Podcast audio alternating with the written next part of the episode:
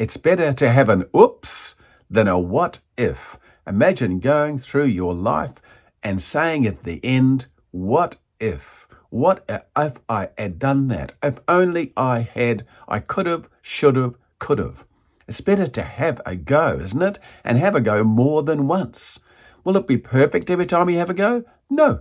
You'll have an oops. That's what happened when you learnt to drive. That's what happened when you learnt to read and write. It's what happened when you learned to use the internet. It's what happened when you learnt to use your phone. You had an oops every now and again. You still have it occasionally when you're doing typos or autocorrects, but at least you're having a go. If you never do, then you'll have a what if.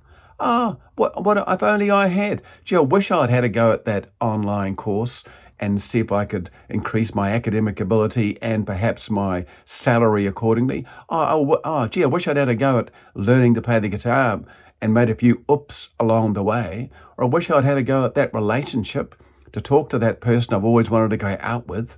And she's saying, oops, I did it wrong and it didn't work out as best, but I had a go. Don't go through life with a what if at the end of it. Yeah, the only thing you'll take from this life is your experiences. The only thing you'll regret is the risks you didn't take. Sure, you're going to have some oops along the way. That's life, isn't it? You've tripped over more than once in your life. You've fallen off your bicycle, but now you can ride a bicycle. Why?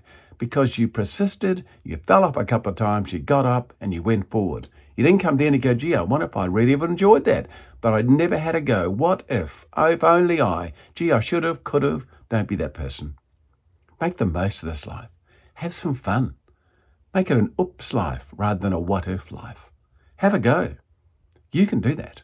You can do it. I believe in you. You're listening to the episode of Speed.